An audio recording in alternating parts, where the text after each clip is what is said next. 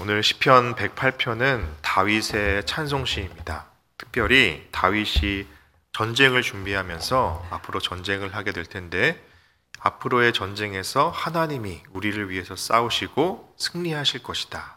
이 전쟁에 하나님이 함께 하실 것이다. 그래서 하나님을 찬양하는 내용이 나옵니다. 구절 말씀을 보시면 모압은 내 목욕통이라 에돔에는 내 신발을 벗어 던질지며 블레셋 위에서 내가 외치리라 하셨도다라고 말하는데 모압과 에돔과 블레셋을 지칭하면서 하나님이 이 이방 나라와의 전쟁에서 이길 것이다라고 선포하는 내용입니다. 자, 그러면 그러면 그 기도를 어떻게 시작합니까? 1절입니다. 1절 말씀을 같이 읽습니다. 하나님이여 내 마음을 정하여 싸우니 내가 노래하며 나의 마음을 다하여 찬양하리로다. 아멘. 하나님, 내가 마음을 정했습니다. 내가 마음을 정했고 나의 마음을 다하여 하나님을 찬양합니다. 라고 노래합니다.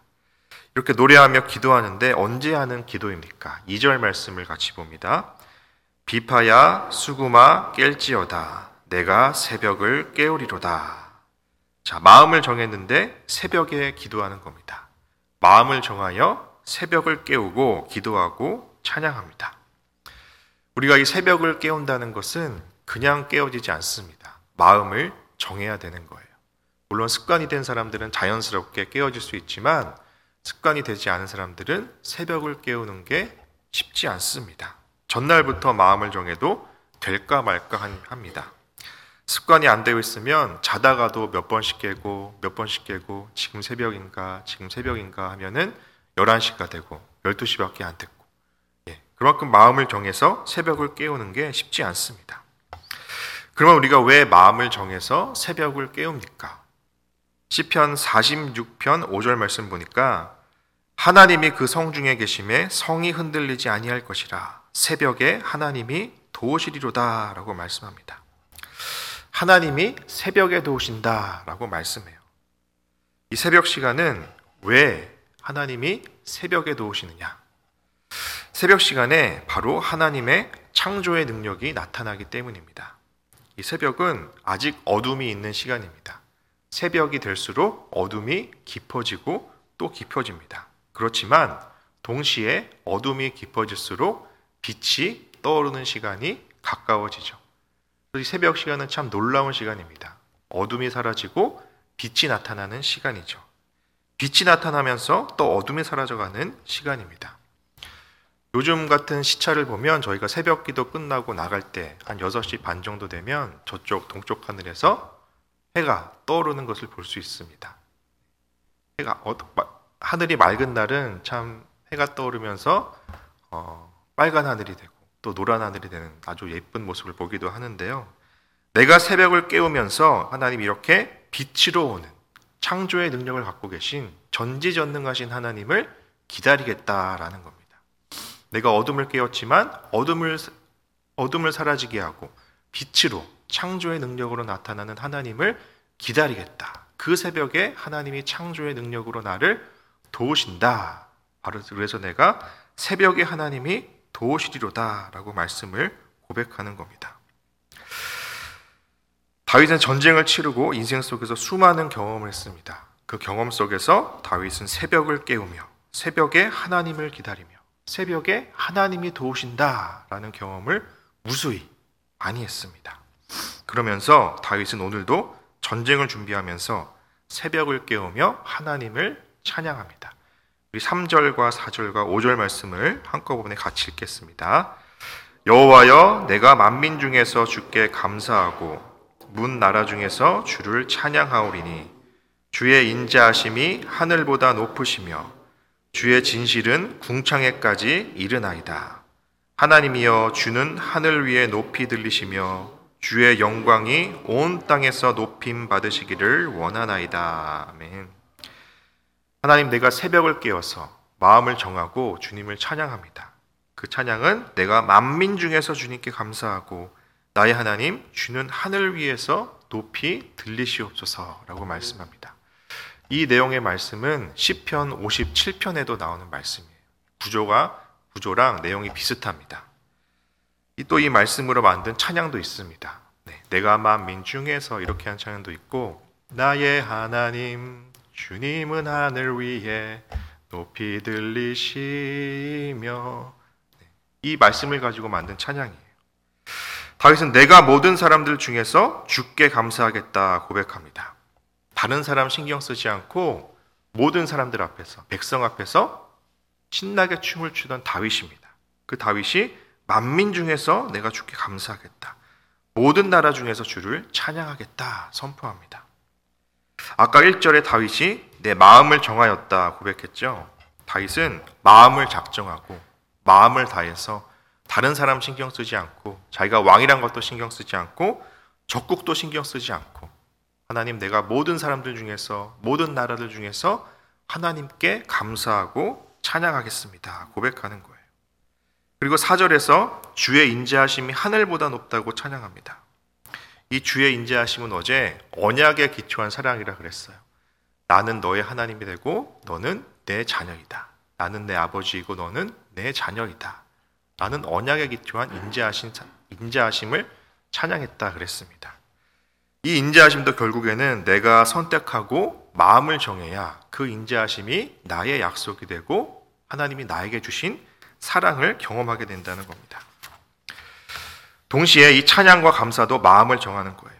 흔들리는 내 마음을 작정하고 새벽을 깨우기로 작정하고 정하는 겁니다. 오늘도 이 기도 시간에 마음을 정하고 작정하고 하나님을 찬양하고 감사하십시오. 또 마음을 정하고 작정한다는 것은 선택한다는 겁니다. 인생은 선택이다라는 말이 있죠. 우리의 인생은 나의 인생은 나의 삶은 나의 수많은 선택이 이루어져 만들어집니다. 작은 선택, 아무것도 아닌 선택들이 하나하나 모여서 내, 내 삶을, 나를 만든다는 거예요. 내가 결단한 것, 내가 선택한 것이 바로 나의 모습이 된다는 겁니다.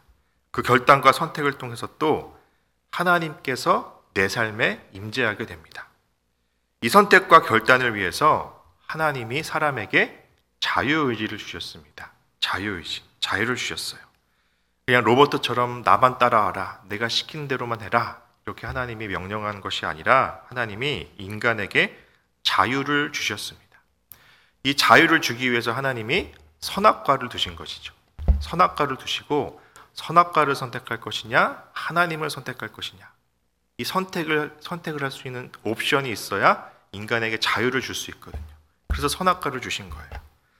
그래서 하나님을 선택할 것이냐, 선악과를 선택할 것이냐, 하나님은 나의 결단과 선택으로 내가 자원하는 마음으로 나의 자유 의지로 하나님을 선택하고 하나님을 결단하고 하나님께 나오길 원하신 겁니다.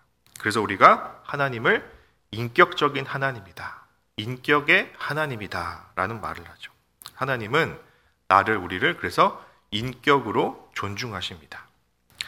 우리도 우리 자녀를 인격으로 존중합니다. 대학생이 되고 성인이 돼도 너는 엄마 아빠 말대로 해야 된다. 이러는 부모는 성경적인 부모가 아닙니다.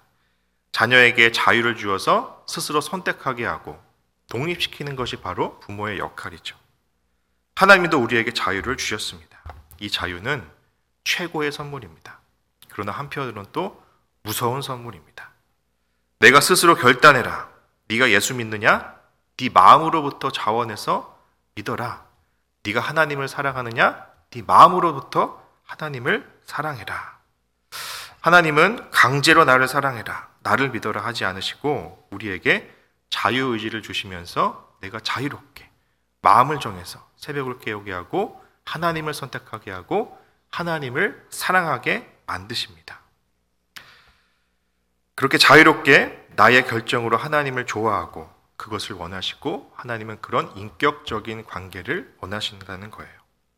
다윗은 자유롭게 스스로 결정하고 작정해서 마음을 정하여 새벽을 깨우고 만민 중에서 주님께 감사했습니다. 이 다윗을 향해서 하나님이 뭐라고 하셨습니까? 사무엘상 16장 7절 보니까 사람은 외모를 보거니와 나 여호와는 중심을 보노니라 그랬습니다. 하나님은 다윗의 그 중심, 다윗의 마음을 보신 겁니다. 하나님은 동시에 나의 중심, 나의 마음을 보신다고요. 이 새벽에 나의 중심과 마음을 온전하게 들여서 하나님을 찬양하고 기도하십시오. 마찬가지로 우리가 여호수아를 한번 볼까요? 이스라엘 백성이 이제 가나안 땅에 도착했습니다. 가나안 땅에 정착해야 되는데 가나안 땅에 수많은 이방 신들이 있습니다. 우상들이 있습니다. 다른 나라의 신들이 있습니다. 그 신들에게 이스라엘 백성이 유혹을 당합니다. 그래서 여호수아가 뭐라고 말씀합니까?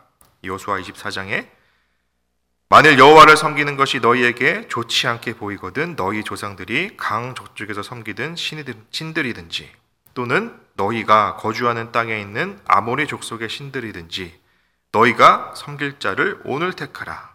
오직 나와 내 집은 여호와를 섬기겠노라 하니. 너희는 우상의 신들을 섬기든지 다른 나라의 신들을 섬기든지 아니면 하나님을 섬기든지 선택하라. 나는 선택했다. 나는 결단했다. 오직 나와 내 집은 여호와를 섬기겠노라. 여호수아가 작정하고 선택합니다. 여러분 하나님이 나에게 자유를 주셨습니다. 그 자유로 오늘은 어떤 선택을 하시겠습니까? 우린 때론 착각합니다. 하나님, 내가 하나님을 선택하면 내가 하고 싶은 것도 못하고 얽매이고 내 자유가 제한되는 건 아닙니까? 착각합니다. 아닙니다. 오히려 내가 하나님을 선택해야 내가 더 자유로워집니다. 하나님 안에 있어야 자유를 누리는 거예요. 어제 진리를 알지니 진리 안에 너희가 자유롭게 되리라. 진리가 너희를 자유롭게 하리라. 요한복음 8장에서 말씀하고 있죠. 자, 그렇게 자유를 잡고 자유의지로 하나님을 선택하고 마음을 정하고 작정하고 새벽을 깨운 다윗이 마지막에 어떤 고백을 합니까? 마지막에 13절 말씀을 같이 읽겠습니다. 우리가 하나님을 의지하고 용감히 행하리니 그는 우리의 대적들을 밟으실 자이심이로다. 아멘. 자, 가장 먼저 하나님을 사랑하고 하나님을 선택하기로 정하십시오. 그래 오늘 13절처럼 하나님을 의지하고 용감히 행하리니 결단할 수 있습니다. 그리고 그는 우리의 대적들을 밟으실 자이심이로다. 라고 고백하면서 하나님을 신뢰할 수 있습니다. 말씀을 맺습니다. 전쟁을 준비하는 다윗이 마음을 작정하고 새벽을 깨우고 하나님을 찬양합니다. 우리의 인생도 마치 전쟁과도 같습니다. 결코 녹록지 않고 만만치 않습니다. 전쟁 같은 인생을 사는 우리는 마음을 작정하고 새벽을 깨우고 하나님을 선택해야 합니다. 오늘도 이 새벽을 깨워주신 하나님, 감사합니다. 내가 새벽을 깨우며 마음을 정했습니다. 이 새벽에 하나님이 도우십니다. 고백하십시오. 이 새벽 시간에 작정하고 마음을 정하고 하나님을 찬양하고 감사하십시오. 하나님 내가 만민 중에서 모든 사람들 중에서 하나님을 찬양합니다. 사람들 신경 쓰지 않고 하나님께 감사합니다. 찬양합니다. 고백하십시오. 또 하나님이 나에게 주신 자유를 소중하게 생각하고 자원하는 마음으로 우리의 마음으로부터 하나님 사랑합니다. 하나님, 감사합니다. 고백하고 기도하십시오. 나의 중심을 보시는 하나님, 내가 중심으로부터, 마음으로부터 이 새벽에 하나님께 나아갑니다. 라고 기도하는 저와 여러분 되기 바랍니다.